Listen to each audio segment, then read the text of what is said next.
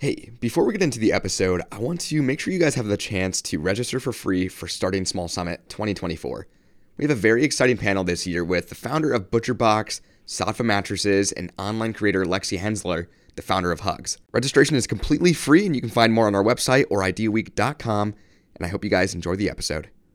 Hello, and thank you for tuning in to Starting Small, a podcast about brand development, entrepreneurship, and innovation in the modern world.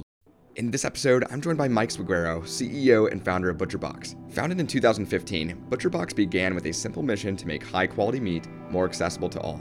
The company soon discovered that meant more than delivering 100% grass fed, grass finished beef, free range organic chicken, pork raised crate free, and sustainable source seafood. It meant rethinking the country's food system. As you just heard, Mike's joining us on April 25th at the Starting Small Summit, and I hope to see you there. Hello, and thank you for tuning in to Starting Small.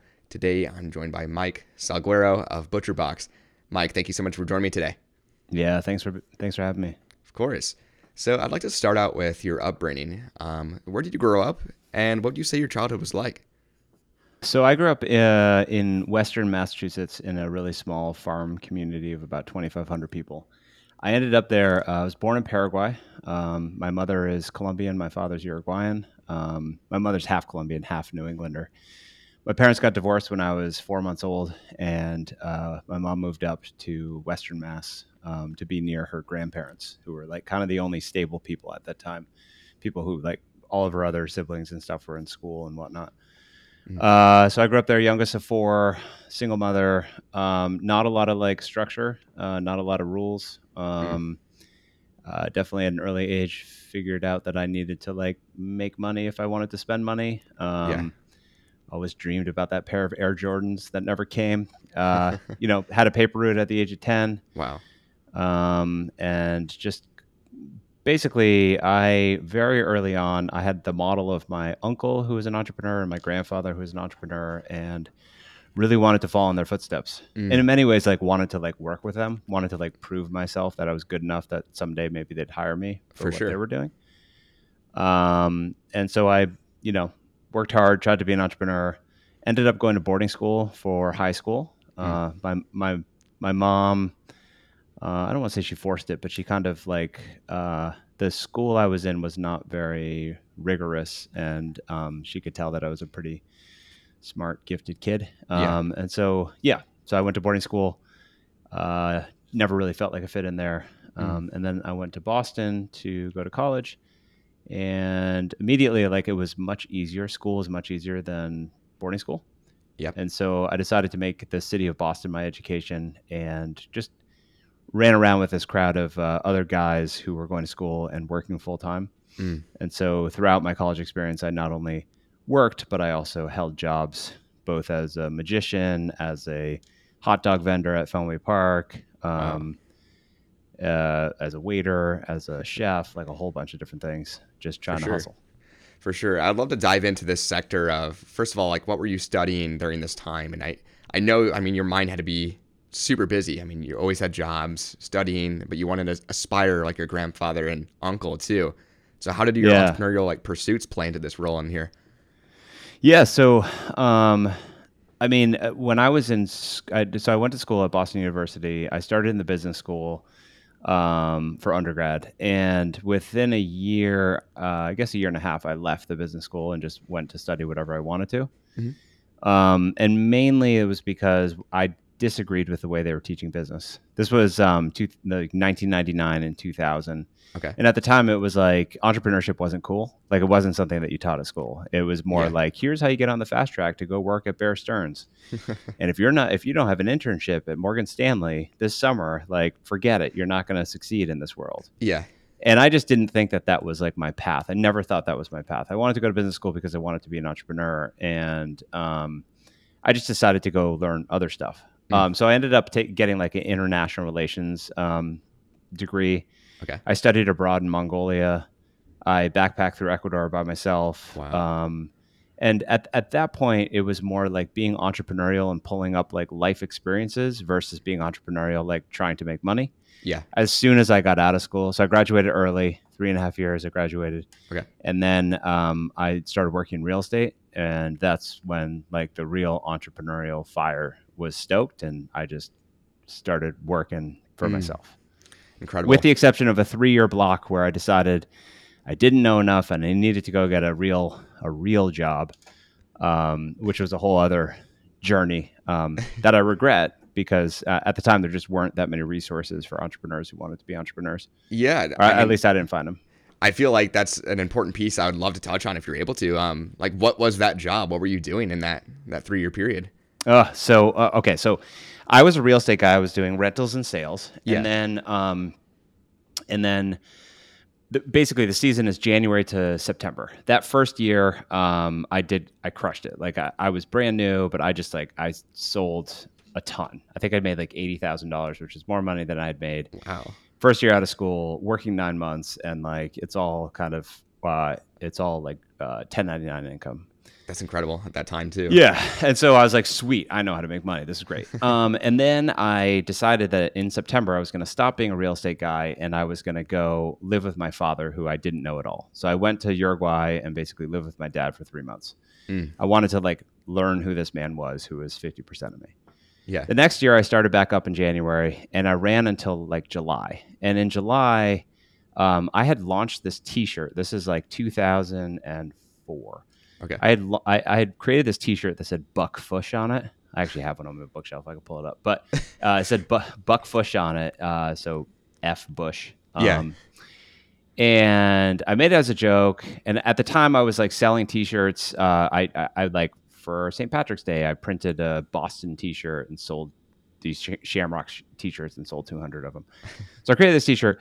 I sold it outside uh, at like at different events and it was selling like hotcakes. So I Mm. decided to like leave the real estate thing and just go sell T-shirts. Um, and between July and the election in November, I sold like seventeen thousand T-shirts, Wow.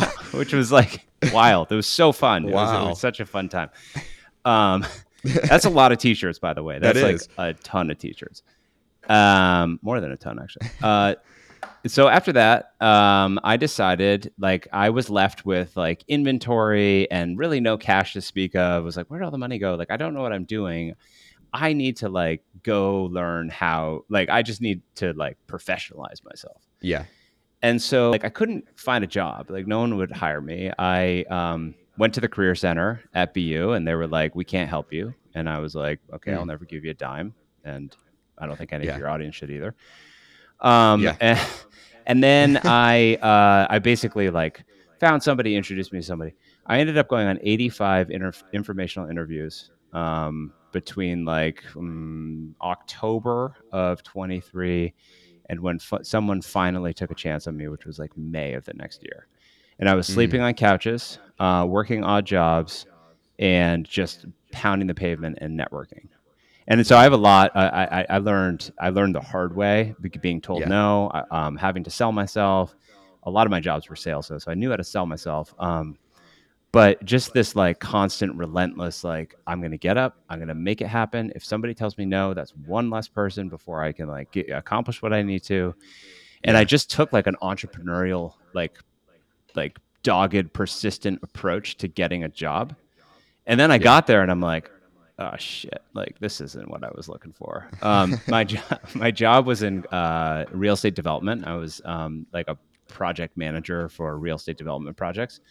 Okay. It was great. I learned Excel. Like I think real estate's a great place to learn how like businesses are valued because there's expenses and it's- it's a lot easier than a business to like understand the inner workings of like the ROI and the IRR and all these things. Yeah. So I did that for three years. Um, I like to say that I was rotting under the fluorescent lights. Um, I went to school at Babson to get my MBA because the company I was working for um, paid for me to go to school. Okay. Uh, so I got my MBA, and um, and then I tried. th- This was like you know got got to the downturn of of 28 Yeah. uh, or 2008 sorry the, so the the real estate market like collapsed um Yeah. the company i was working for residential real estate developer was just like you know letting go of people left and right and uh, i tried really hard to get let go they had a couple of rounds of layoffs and i did not get laid off in the first round but on the in the second round i did and i was trying hard to get laid off because what i wanted to do was to collect unemployment For sure. and start a company. And uh, that is what happened. I um, was laid off. Wow. my buddy and I had been trying for like six months to find something, uh, some sort of company to start or to buy. And it just like all the stars aligned. I got laid off. I actually was sleeping on his couch uh, for two weeks. And um, wow. during that time, a deal that I had tried to put together uh, came together. And that became our first company, which was custommade.com. Wow. So this is such a good segue. Like 2008. And so high risk tolerance you guys had in 2008, but also it sounded like you didn't have much to lose. But what did that kind of purchase and what did that decision look like for you guys? Custommade.com. You mean to buy the company? To buy the company, yeah. What was the current yeah, state of the so, company? Uh, okay, so one of the things that I think is like there's there's a misconception out there about entrepreneurs and how much risk they're willing to take. So what yeah. did my what did my co-founder and I really do? We both were working at well, I guess I was no when we put when we started talking to the guy, we were both working, and then I got laid off. But um, mm. ultimately, we there was this website. It was called CustomMade.com. It was owned by a woodworker. It made thirty five thousand dollars a year, and we we offered him. You know, I'd written to him six months prior and was like, "Would you ever sell?" And he said, "Finally," he was like, "I'll sell." We offered him four times revenue, so one hundred forty thousand dollars. We didn't have one hundred forty thousand dollars. Um, and so what we did yeah. is we gave him a check for five thousand dollars. That was the down payment, and we had ninety days of due diligence and thirty days to close. And what we did, we were like, we don't really have that much to diligence here because we're gonna like completely change everything. So what we did is we went and raised money. Um, and so you know, ultimately, what did we risk? We risked five thousand dollars.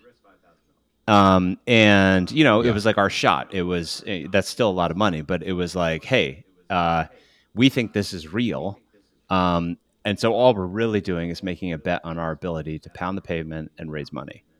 And yeah. um, we went out and raised five hundred thousand dollars in a convertible. Um, and over the course of the next eight years, we raised about thirty million dollars of financing from wow Google Ventures and First Round Capital and Accomplice and uh, a bunch of others. Wow, um, yeah, so quite the ride. Um, and and yeah. again, like my experience of being told no by all the informational interviews that I did came came up again as I um, and also by the way that experience like I sold um, food at Fenway Park as like a walking vendor and like nothing's yeah. worse than the beginning of April selling Diet Coke in the bleachers like no one buys that everyone says no to that too so I learned very yeah. early like everyone's gonna say no you just have to like keep hustling right just if you if you run faster yeah. you'll sell more so I went from that informational interviews, trying to raise my first round. It was like, no, no, no. And then, really, when we tried to raise our first institutional round, which was in 2011, so kind of three years into the business, yeah, everybody said no. I mean, we, we called it the summer of no. It was like woodworker website, like hell no, I'm not, I'm not interested in this. And yeah. ultimately, we were able to um, find somebody at Google who believed in what we were doing and once mm. he said I'm in, everybody everybody collapsed and the the everyone was interesting. In. So I mean, an individual can shift the entire perspective, but what do you think resulted in that? Did you guys trans transition anything oh, in the business, transform? Dude, yeah, no, what, it's crazy. What is it's, that? It's nuts. It's such a great story. Um, it's crazy. So everyone said no. And yeah. it, what we built is like custommade.com was a listing service at the time. It was like a yellow pages for woodworkers who would put up their mm-hmm. whole portfolio. And the reason why we liked it is when you talk to these makers, they're like, I get all my business from that website and I pay $35 a year for a subscription. And we're like, this is like mm-hmm. a mm. shack in Manhattan. These people are bringing in hundreds of thousands of dollars worth of projects and they're paying $35 So what we're going to do is we're going to overhaul the website. At the time, it was like you had to email the, the webmaster to like up, upload your stuff. So we were going to like bring it into, you know, 2008 and yeah. uh, and then like expand it from just woodworking to like other things that could be custom like jewelry and glasswork and all this other stuff that was the in- mm. initial premise um, and we ran with that for the first three years and it was a subscription business it was pretty good we were almost profitable then we decided to raise money. And when we went out to raise money, people were like, we're not investing in a woodworker listing service. Like, hell no. I was in a meeting with a, a venture capitalist with my co-founder Seth, and we're sitting there, and we had built this feature called the job board, where people can post like something that they're interested in getting built. Like, I live in New York, I want this bookshelf, and then makers could bid on it. And I'm like, pull up the job okay. board. We pulled up the job board, and we made it real time, so you could see the jobs coming in. And because we mm-hmm. owned custommade.com and had been around since 1996, it got a ton of inbound traffic.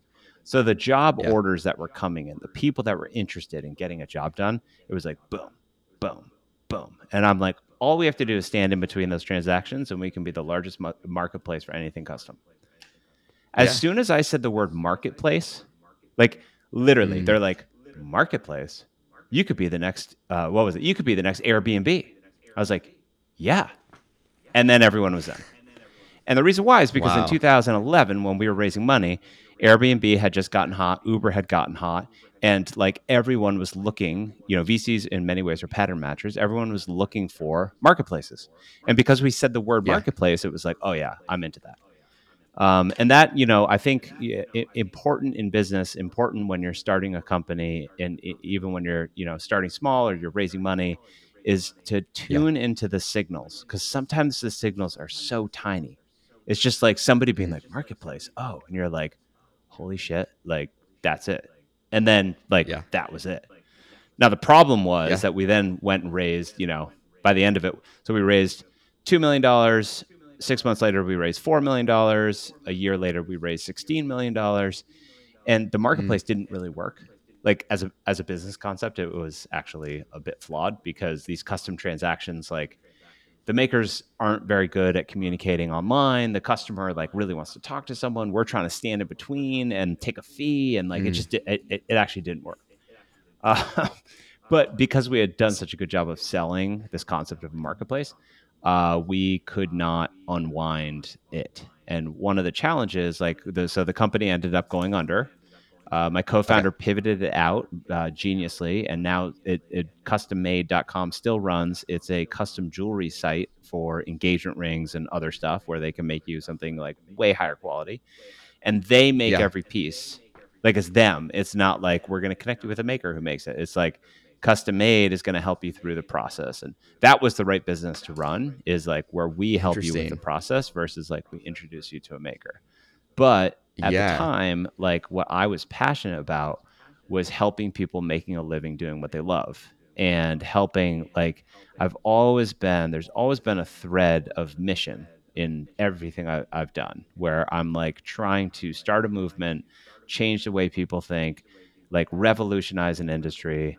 You know, it started with like t-shirts and you know uh anti george bush and like trying to like and it, it, it took off like people would wear this I'd, I'd, I'd go out and i'd see people wearing their shirts like oh wow like started something and then it turned yeah. into like getting your furniture made by a local maker instead of getting it from pottery barn and then that turned into mm. what i'm doing now which is like you know there's a better way to eat meat and like yeah. uh, we can bring that to the world in a way that scales um, and can be accessible.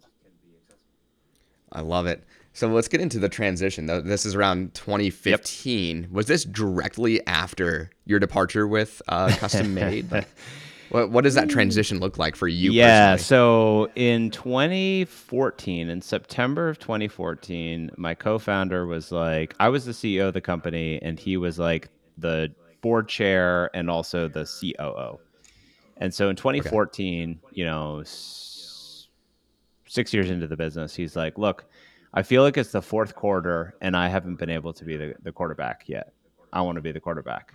I want to be CEO. And I was like, mm. okay.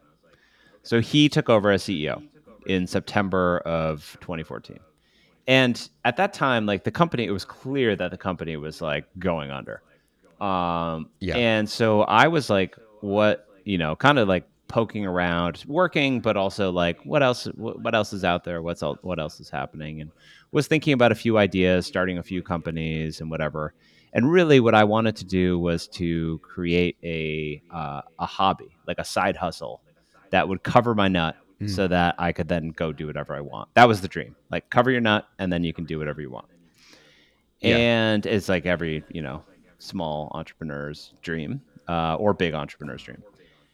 And mm-hmm. so uh, I, I I couldn't figure out like you know the whole there's a whole story around like how I decided upon ButcherBox and like we were trying to eat healthy and I started buying meat and I started selling it to my friends because we were buying too much meat and one of my buddies was mm. like this would be so much easier if it was delivered to my house And I was like, oh yeah, how how would I deliver it to your house? And then I just tried to figure Yeah. out how to deliver it to your house, and I couldn't. I couldn't figure it out until I like met the former head of operations of Omaha Steaks, who I hunted down on LinkedIn, and uh, he opened some doors. And so my plan was to, you know, run custom made into the ground, which happened on Memorial Day weekend of 2015.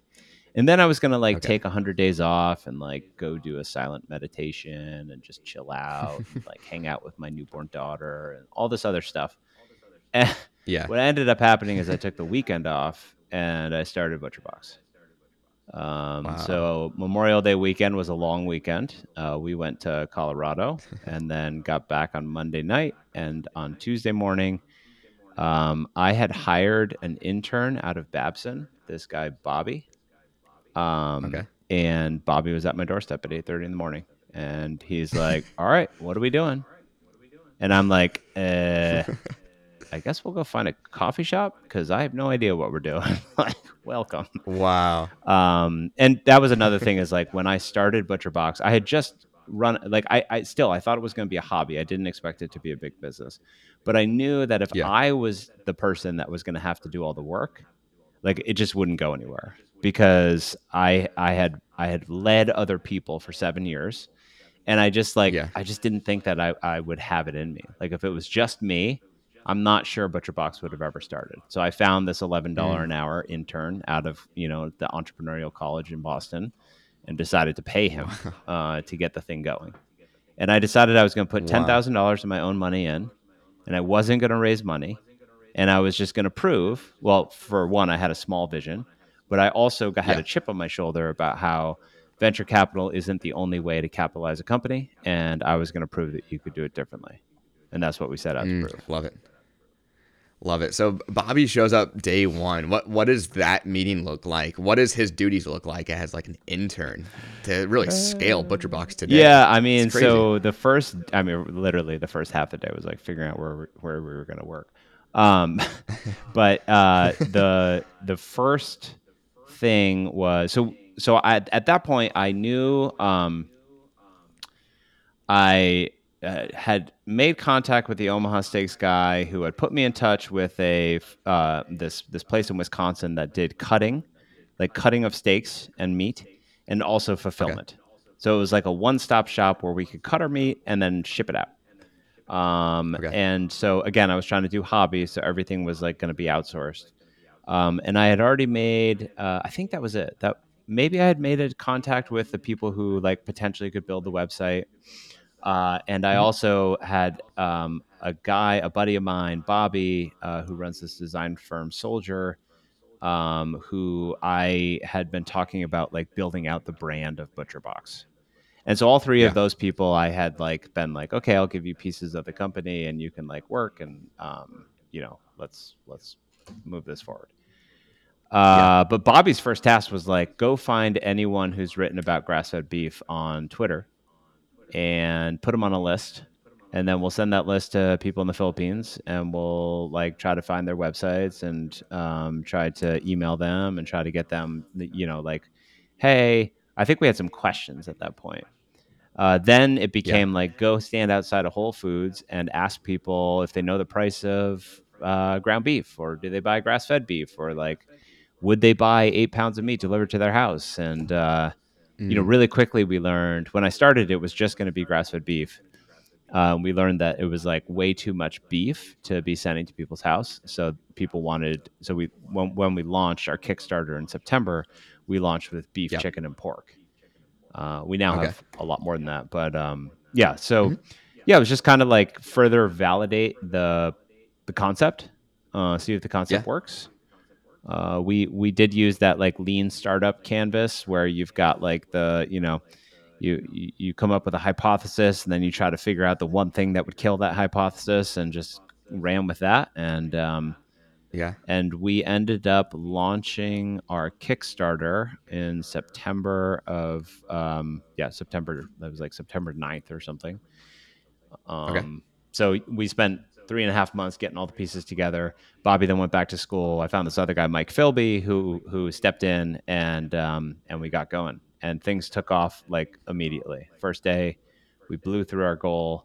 and wow. um, knew we had something. Yeah, let's dive into the Kickstarter campaign. So, for those who contributed, what were the incentives, the perks, and why do you think it succeeded so well?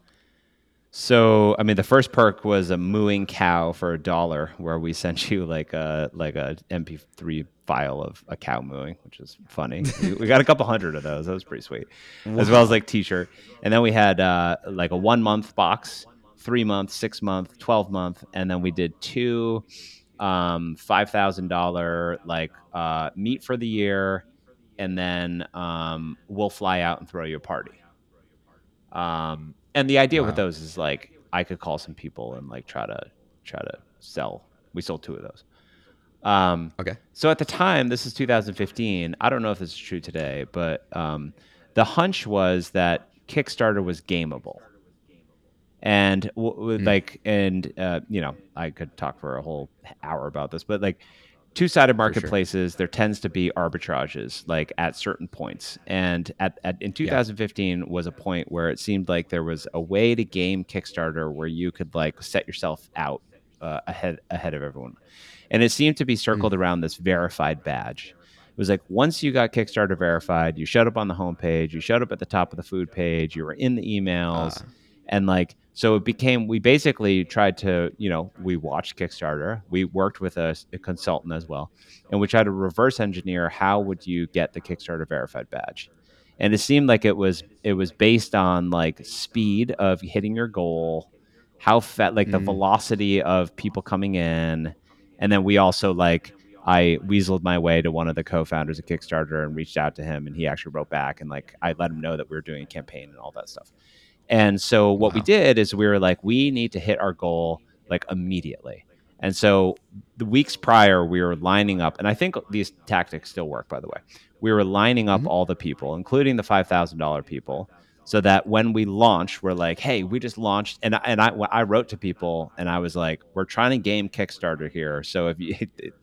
the best thing you could do is buy what you're going to buy within the first hour of us launching, so that is like and that's what happened. Yeah. We uh, we launched within a couple of hours. We were uh, we hit our goal.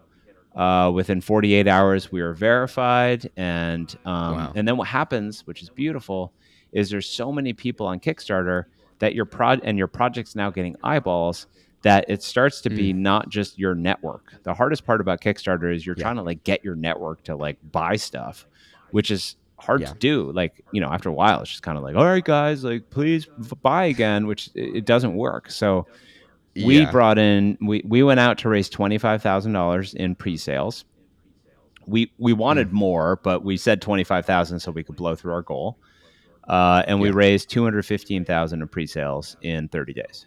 Wow. And about 50,000 of that was like people that we knew and everyone everything else was just like randos who were on Kickstarter. um, wow. And then we launched the website the day after Kickstarter ended uh, and just went to town.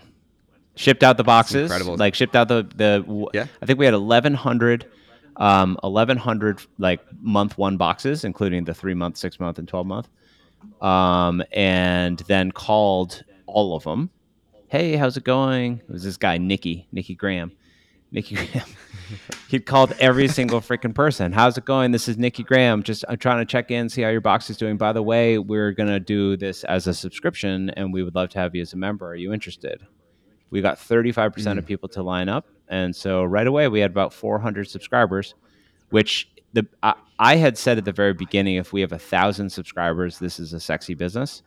And so we started yeah. with 400, and we were making like a you know 20 to 30 dollar profit on each each person. So you're starting with ten thousand dollars in profit, which you know then Huge. goes to pay a couple of interns, and like things started rolling. Um, yeah, that's how we got going.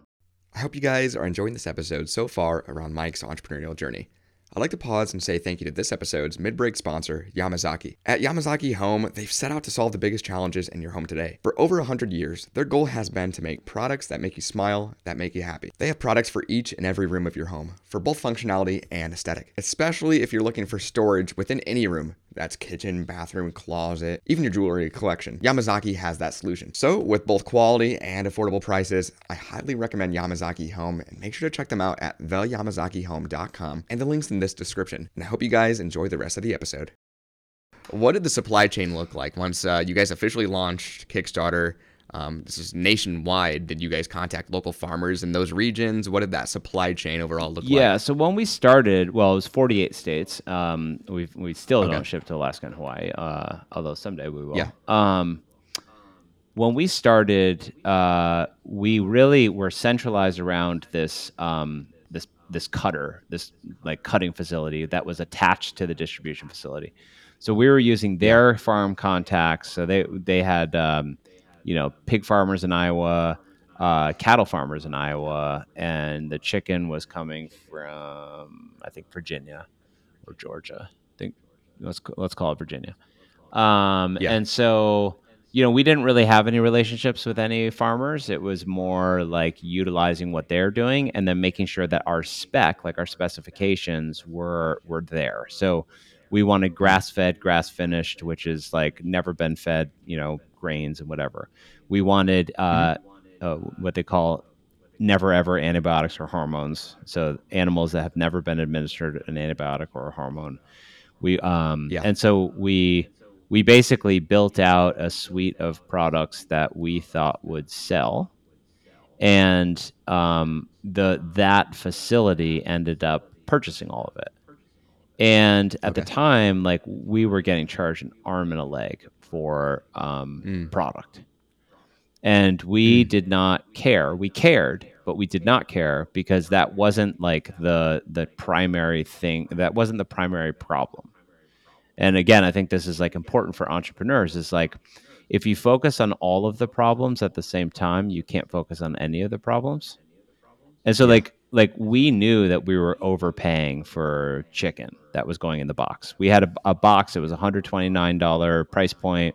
We knew we were overpaying for the chicken. We knew our profit was lower than it should be.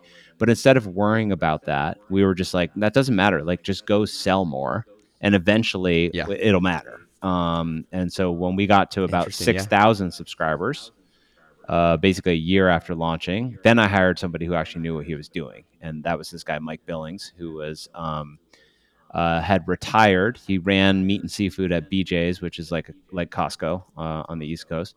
Yeah. Uh, he ran a meat meat and seafood there for like 20 years, and um, he was bored and wanted to go back to work. And uh, he really was the one who helped me shape this business from like um, uh, something that's like uh, oh these all these claims are like really important and like we want to provide this meat that has xyz claim to figuring out like how Yeah. do you scale that program because if it's going to be a big business you need to learn it can't just be like farmer joe's you know cows it needs to you need to figure out Yeah. the whole scalability issue uh, and he helped he helped do that Yeah.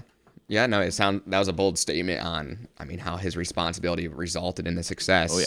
Or most of it. So what what did his duties look like then? Did he leverage his contacts from prior? Yeah, what- yeah, what yeah, yeah, yeah. He just like? called everyone he knew. He, he so he just Yeah. started running procurement. At that point, like we, I, we had no idea what we were doing. I mean, we we at that point had moved from this one facility cutting everything. We found another facility that to start like helping with uh, with stuff. Um, but we didn't know. Like we we knew nothing. We were just you know. I we, we knew we hope we we knew that the product that Yeah. we were providing people was up to the specifications that we were looking for but we were like overpaying. Like I remember Mike came in and he's like, he looks at our stuff. He's like, "Wow, you guys are paying a lot for chicken. I think I can get three pounds for the same price that you're you're buying a pound for." It was like, Mm. great. like so now Yeah. all of a sudden our customer who had been with us, and these are your early adopters who are like willing to put up with a lot. Instead of getting one pound of chicken breast, is now getting three pounds of chicken breast, and so we were just able to provide a better and better Mm. value to the to the customer um, Mm. because we had a buyer who actually knew what he was doing.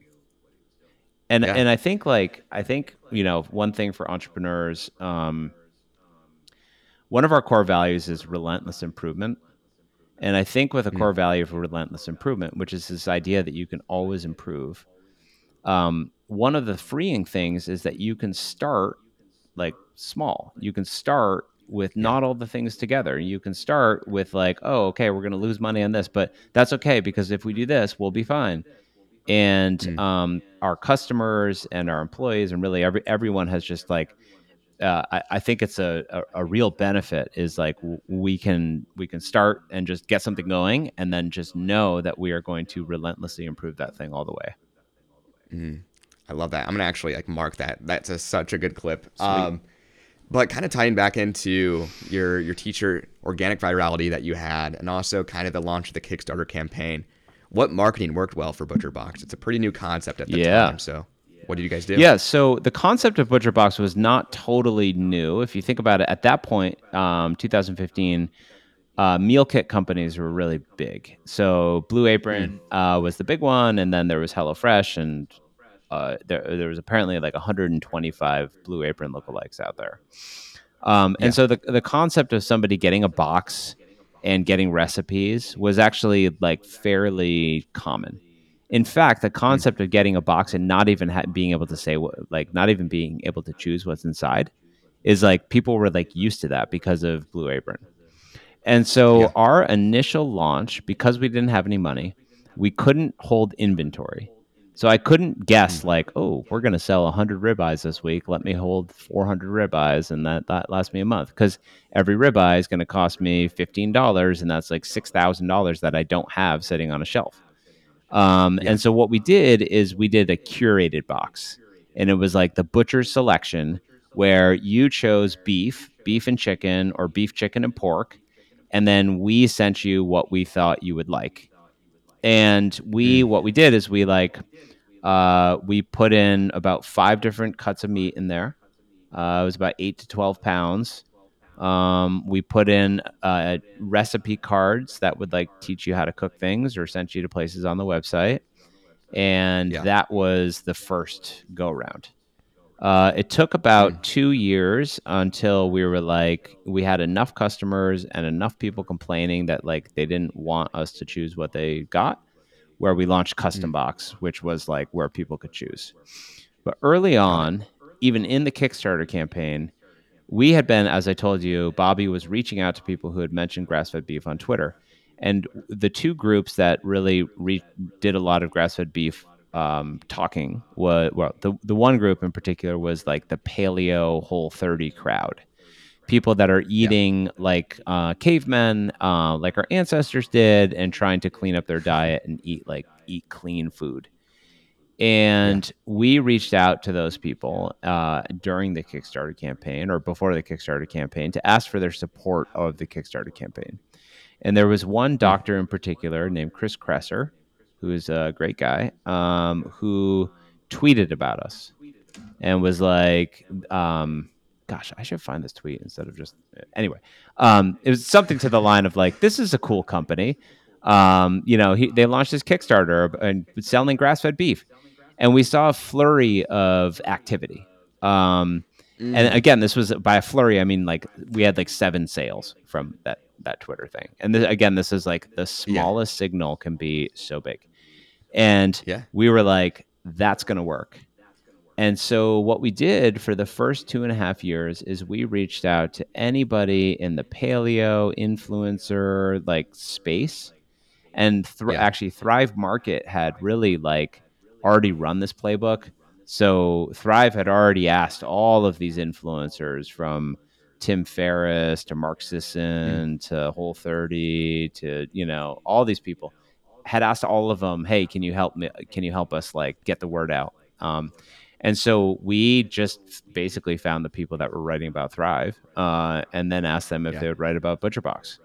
And the the the pitch, which w- was was I think pretty elegant, was at the time what we did is we reached out to them. We're like, "Hey, we're putting these recipe cards in our box. We're a grass-fed beef company.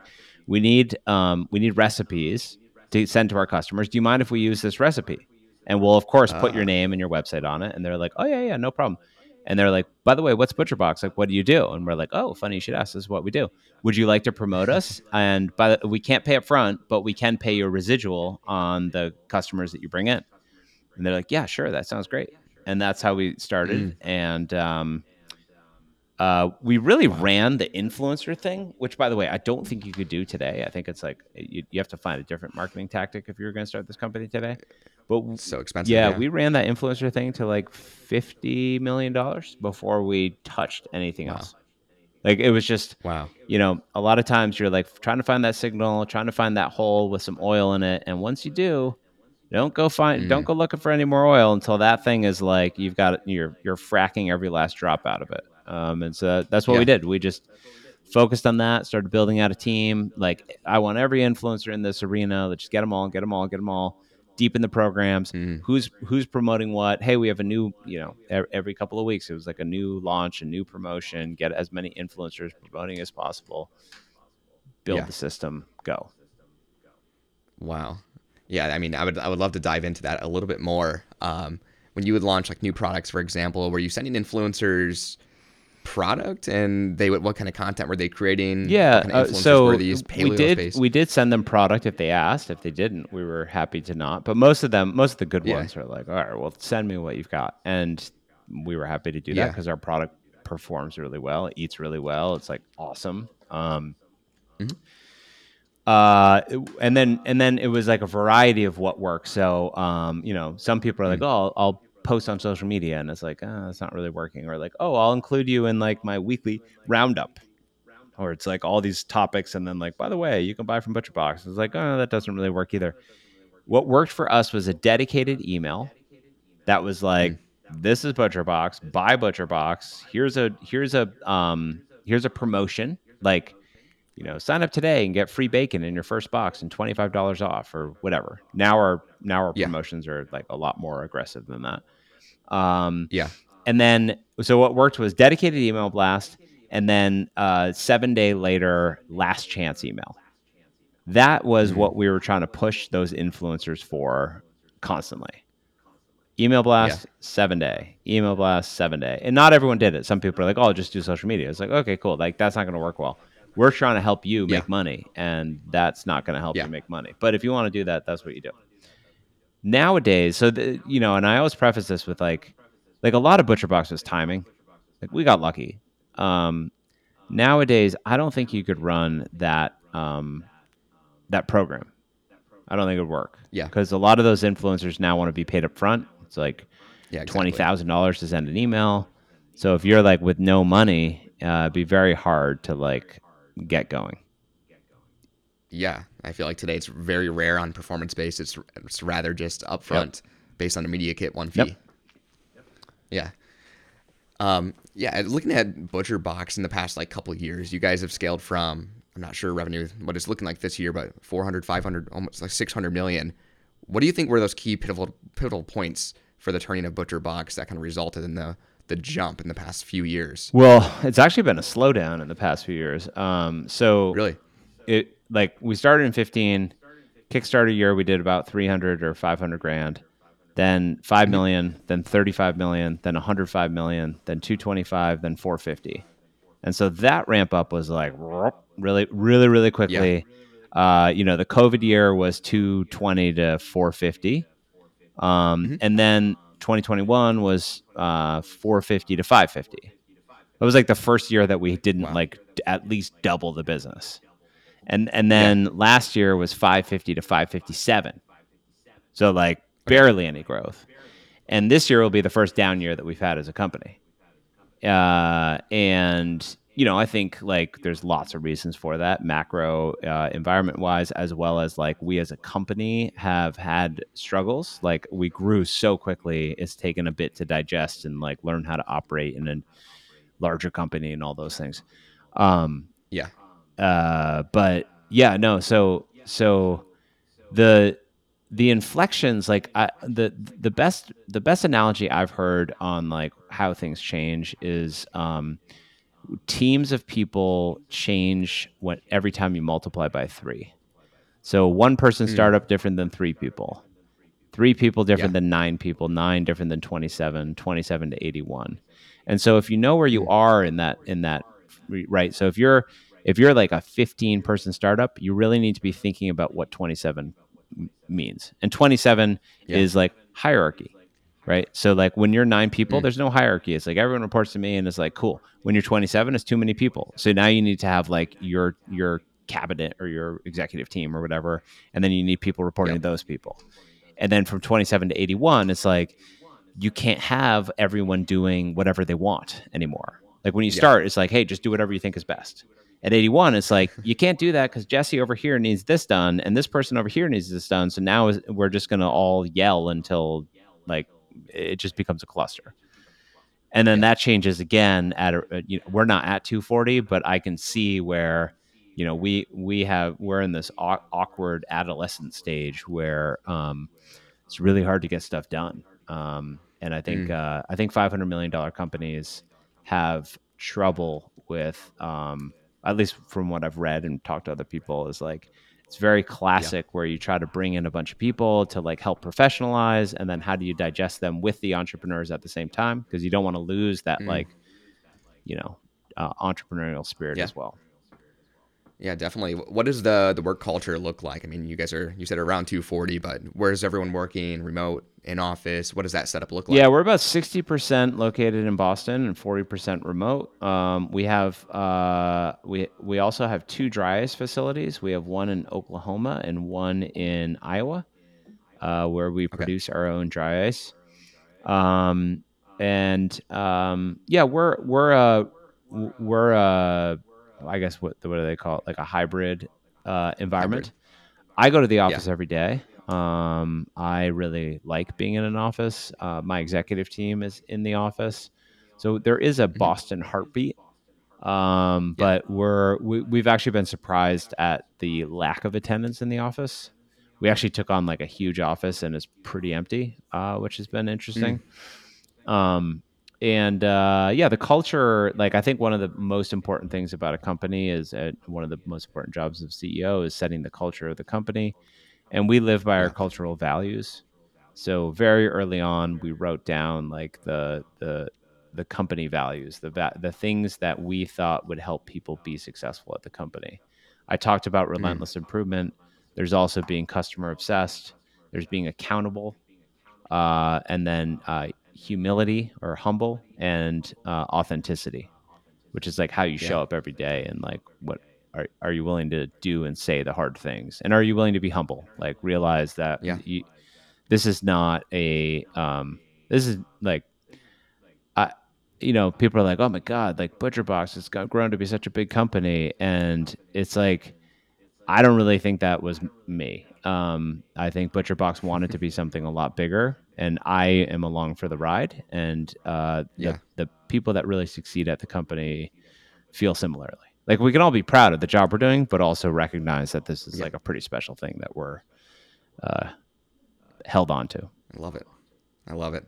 As we slowly wrap up here, um, looking at ButcherBox today and say like a, a listener were to purchase, what does that of consumer POV look like? So they go online, they place an order for a box.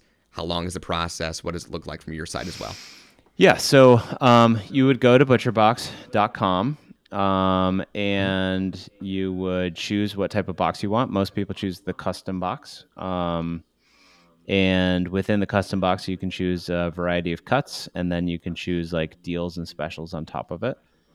Uh, your first box, we generally give a whole bunch of promotions, whether it's like free ground beef for life. I think right now it's like free wings and fifty dollars off, depending on when you air. Wow. It, it, will change. Um, and uh, so we track the time between when your credit card swipes and when the, it, it delivers to your door.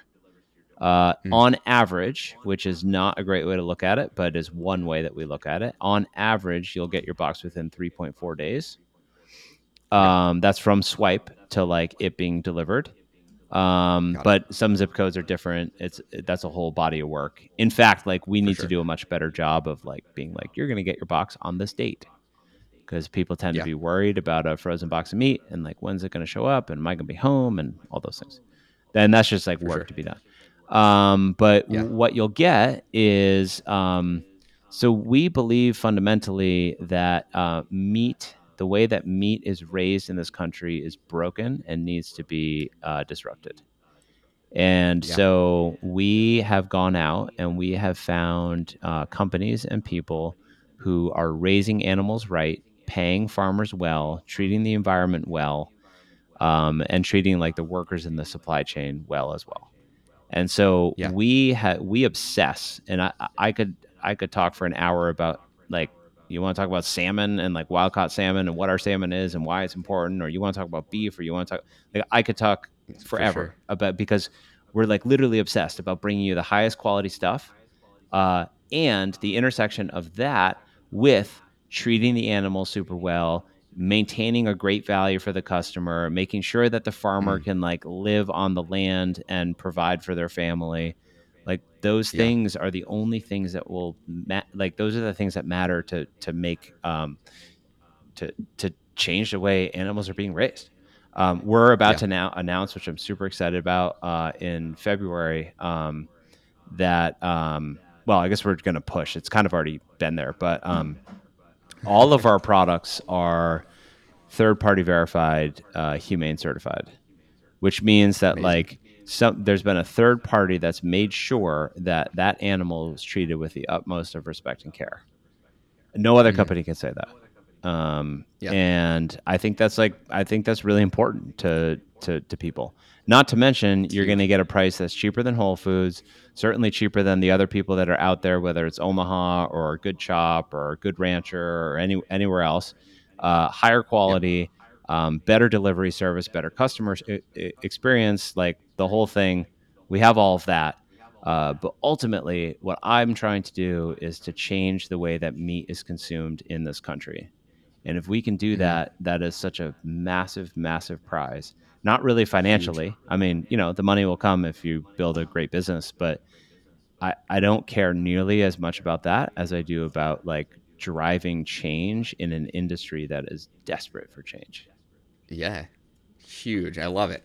Well, as we conclude the episode, I like to wrap up each one with this. Um, if you can share one piece of advice with an aspiring entrepreneur, something you've learned, regret along the way.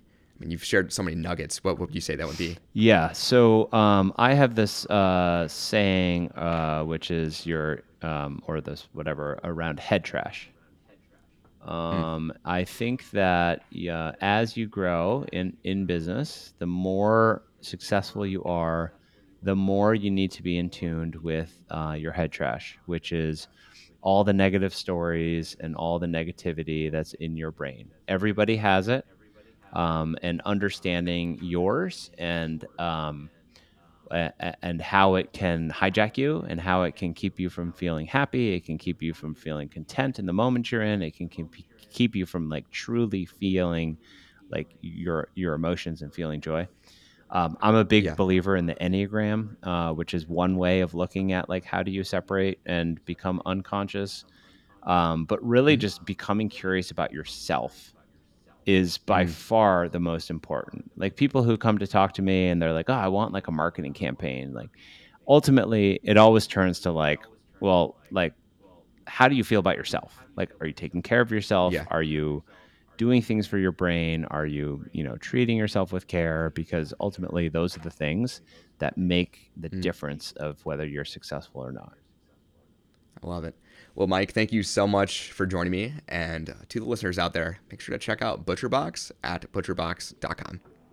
Thank you. Hey, thank you for listening to this episode of Starting Small. If you would, leave a review on whatever platform you're listening on. Also, follow Starting Small on social platforms and make sure to subscribe to our email so you don't miss anything on Starting Small Summit, more podcast episodes, or our online blog. You can find that link in this description.